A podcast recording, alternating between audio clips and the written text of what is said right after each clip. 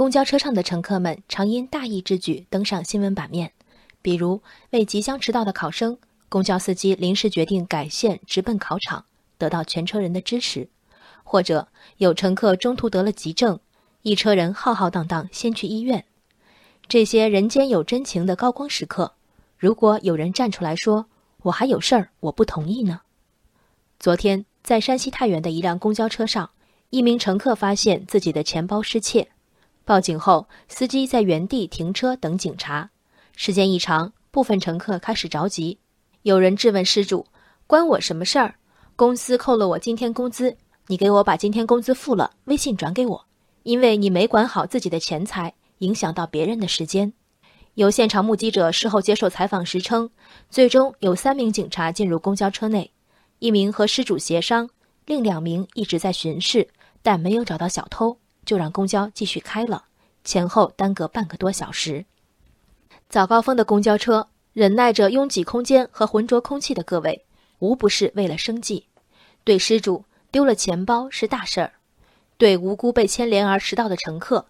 被扣工资甚至全勤奖也是大事儿，所以新闻描述的场景首先是让人遗憾的：钱包丢了，工资扣了，而始作俑的小偷并没有被抓到。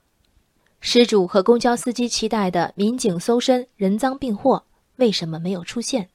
民警可能有着复杂的考虑，也许是失窃钱包除了需补办的身份证、银行卡外，现金数额有限。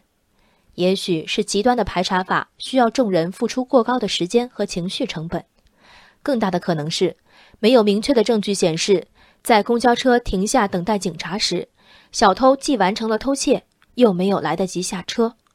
要启动一场挑战所有人尊严的搜身，的确需要慎重。盗窃一定发生了吗？一定发生在车上而不是车站内吗？一定发生在上一站停车后和下一站停车前吗？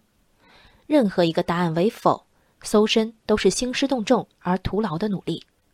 在回答记者询问时，工作人员表示，有乘客在公交车上丢东西了，公交公司有义务和责任配合警方处理，要给警察保留第一现场。这话没错。同理可推，乘客也有配合民警执法的义务。问题是，如果每次配合伴随的都是被动的迟到和经济损失。